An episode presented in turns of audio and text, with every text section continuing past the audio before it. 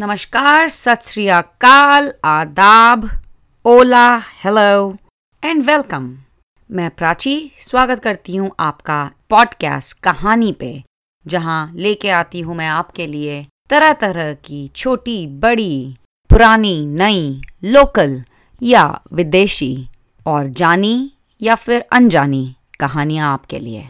दोस्तों, आज की जो कहानी मैं आपके लिए लेके आई हूँ ये आसाम के बाल साहित्य का हिस्सा है। ये कहानी स्थानीय भाषा में लिखी गई होगी और उसका अनुवाद किया गया है बाद में। कहानी का शीर्षक है, वह रुपया, जिसके लेखक हैं डॉक्टर भवेंद्र नाथ शईकिया मनु और तनु की माँ को उस दिन सुबह बहुत गुस्सा आ गया। आए भी क्यों नहीं? ऐसी स्थिति में किसी को भी गुस्सा आना स्वाभाविक है। फिर जब अपने बच्चों की बुरी आदत दिखाई पड़ेगी, तब तो कहना ही पड़ेगा। बेचारी को सुबह बिस्तर छोड़ने के बाद ही थोड़ी देर के लिए फुर्सत मिलती है। घर को साफ़ करना, नल से पानी भरना, खाना पकाना आदि कितने ही काम करने पड़ते हैं। ऐसे काम के बीच बीच में मनु तनु को जगाना, अरे, उठो उठो भाई, दिन कितना निकल आया है? तुम्हें शर्म नहीं आती क्या? रोज इस तरह तुम्हें चिल्लाकर जगाना पड़ता तुम लोग सुनते नहीं हो। राखाल और मंटू किस तरह चिल्ला चिल्ला कर कविता याद कर रहे हैं। तुम लोग पड़े पड़े सुनते रहते हो। छी छी छी। तुम्हें बुरा नहीं लगता? अब तक सो रहे हो? इस तरह वो बक बक कर इधर उधर चलती रहती है। कितने काम हैं इनके। नहाना धोना है, नहाने के कपड़े साफ़ करने हैं। उन्हें सुखाना है। मंदिर जाकर दीपक जलाना है, प्रार्थना करनी है। प्रार्थना मतलब प्रेयर इसके बाद सबके लिए चाय नाश्ते की व्यवस्था मतलब तैयारी करनी है। बहुत काम है। इतने पर ये दोनों लड़के माँ के कामों को बढ़ाते रहते हैं। आज की ही बात लो। नाश्ते के लिए घर में कुछ नहीं है। बच्चे तो छोड़ेंगे नहीं। इसी कारण माँ ने पीठा के लिए कुछ चावल भिगो रखा। पीठा एक प्रकार की राइस डिश है। नहाने धोने के बाद पीठा बनाएँगी वो। इतने कामों के बीच पीठा बनाना क्या आसान काम है? इधर साढ़े नौ बजे मनु तनु को स्कूल तथा उसके पापा को कार्यालय भी भेजना है। कार्यालय मतलब ऑफ़िस। उनके लिए भोजन की तैयारी करनी होगी। भोजन इज़ फ़ूड माँ पीठा बनाने बैठी ही थी कि मनु ने कहा, माँ, मुँह धोने का पानी दो। फिर तनु ने कहा, माँ, मुझे भी मुँह धोने को पानी दो। माँ तो गुस्से में थी ही। फिर इनकी चिल्लाहट सुनकर कहा, खुद ले लो, इतने बड़े हुए हो, मुँह धोने का पानी भी मुझे लाकर देना पड़ता है। मनु ने कहा हाँ तुम ला दो।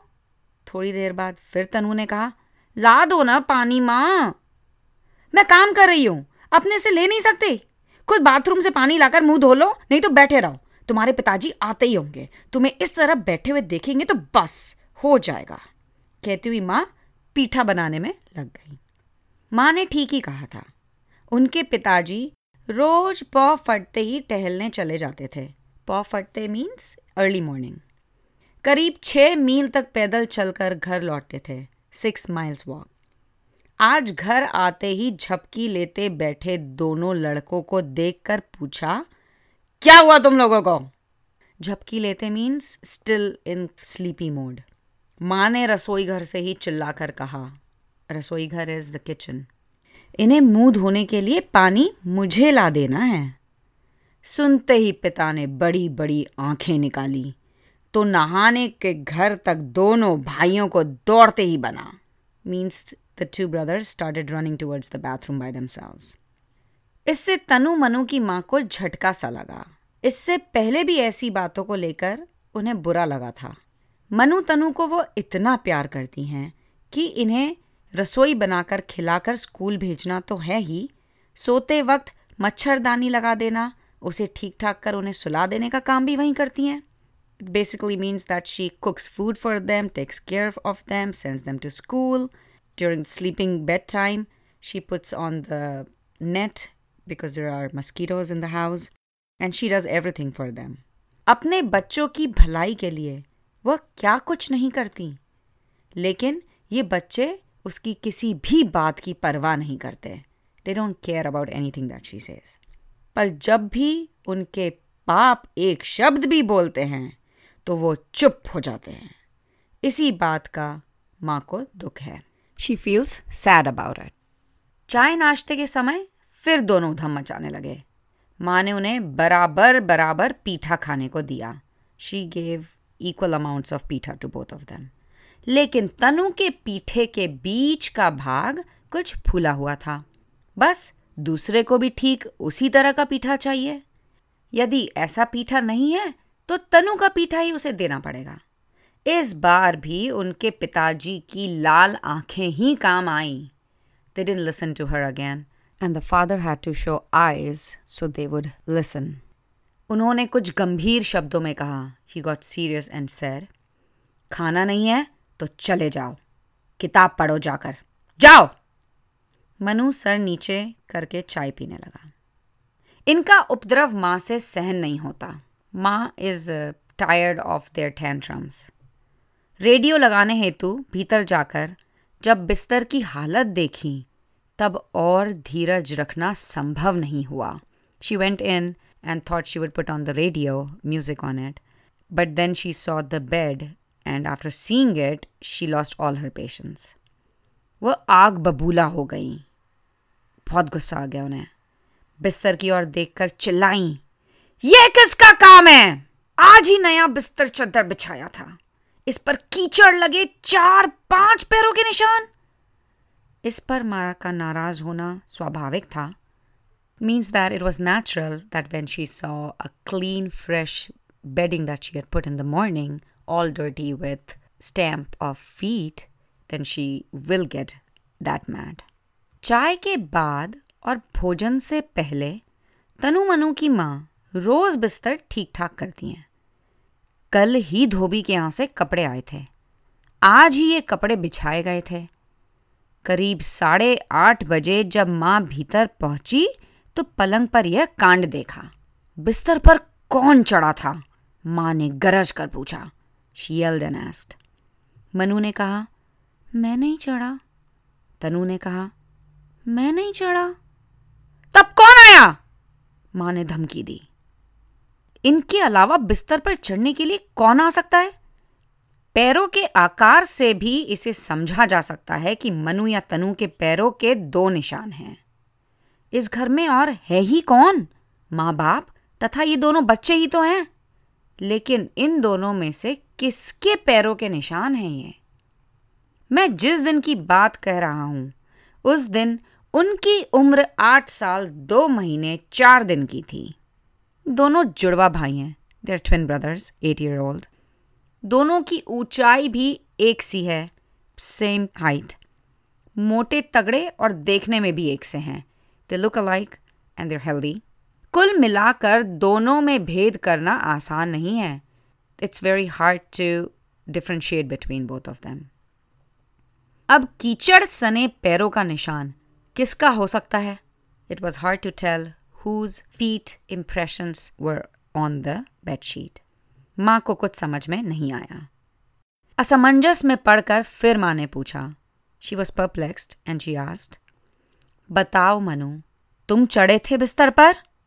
मनु ने कहा, मैं नहीं चढ़ा माँ।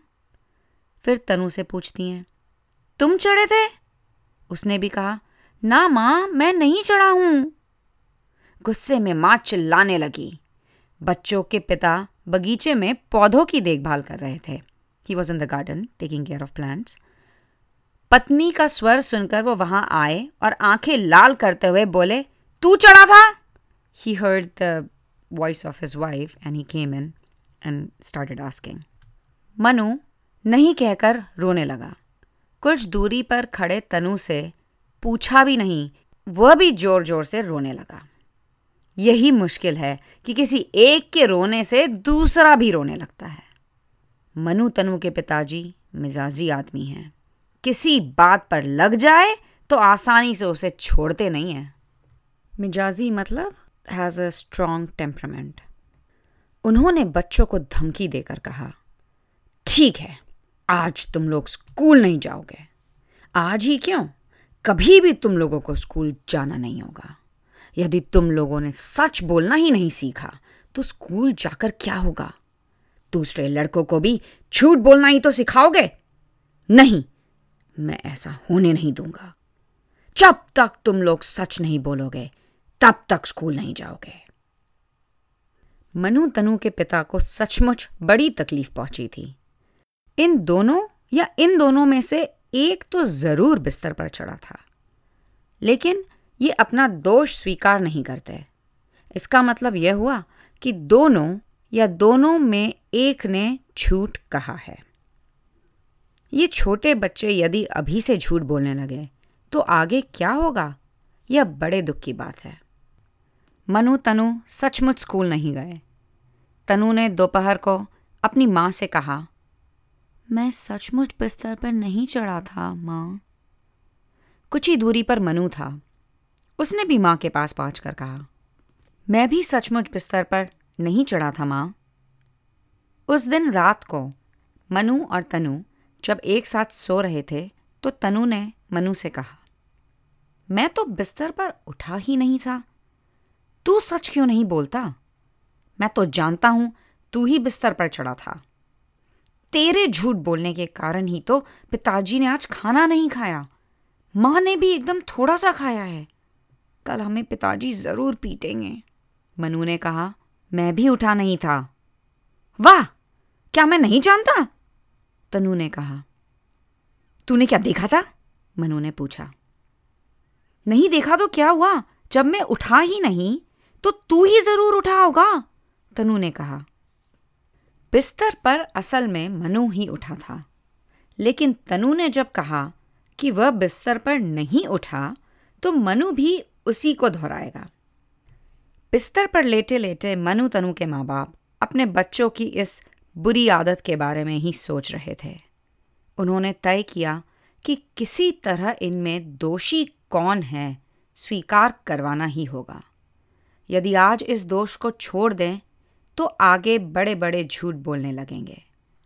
दोष मीन्स अ फ्लॉ और डिफेक्ट और अ ब्लेम आखिर लड़कों के बाप को सूझा कि जो अपना दोष मान लेगा, उसे एक रुपया इनाम दिया जाएगा।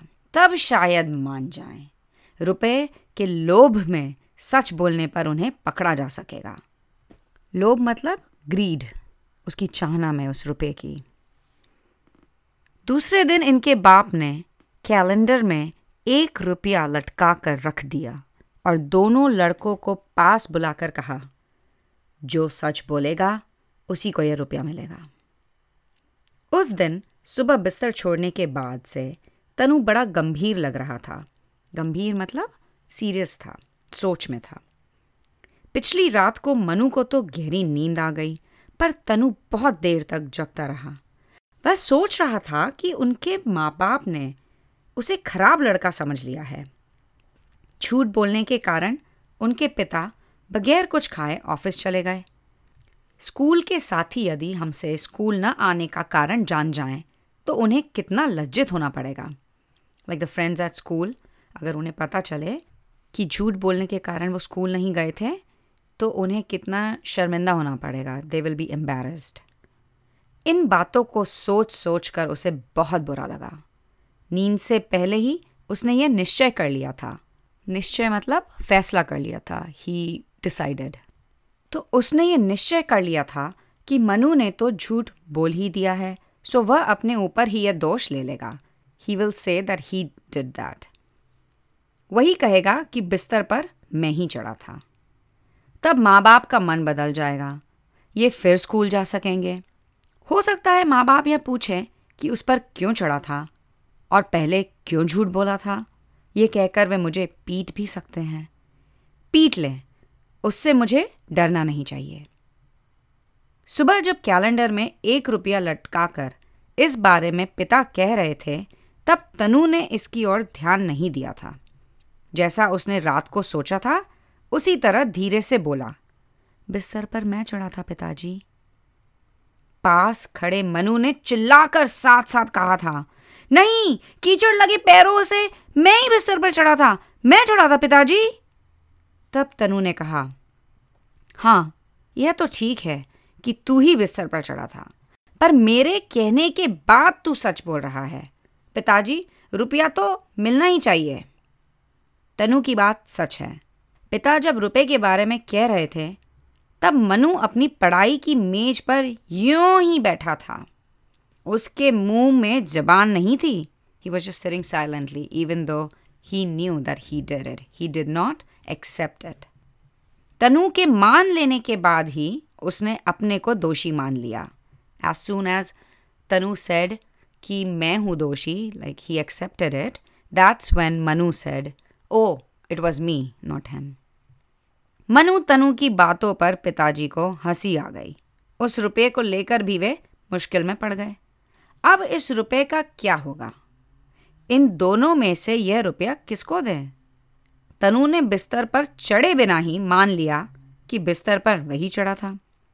उसके मान लेने के कारण मनु ने कहा कि वही बिस्तर पर चढ़ा था। सचमुच वही बिस्तर पर चढ़ा था। मनु तनु के बाप आज भी तय नहीं कर पाए हैं कि रुपया किसको दिया जाए। वह रुपया आज भी उस कैलेंडर पर टंगा हुआ है। तो दोस्तों, यहाँ समाप्त होती है हमारी कहानी, वह रुपया। काफ़ी दिलचस्प थी ये कहानी। बहुत ही सामान्य विषय पे कॉमन टॉपिक पे बेस्ड थी ये कहानी। और कहानी के संदर्भ से ऐसा प्रतीत होता है, ऐसा लगता है, जैसे कि इस कहानी की घटना उस ज़माने की है जहाँ एक रुपये का काफ़ी मोल हुआ करता था।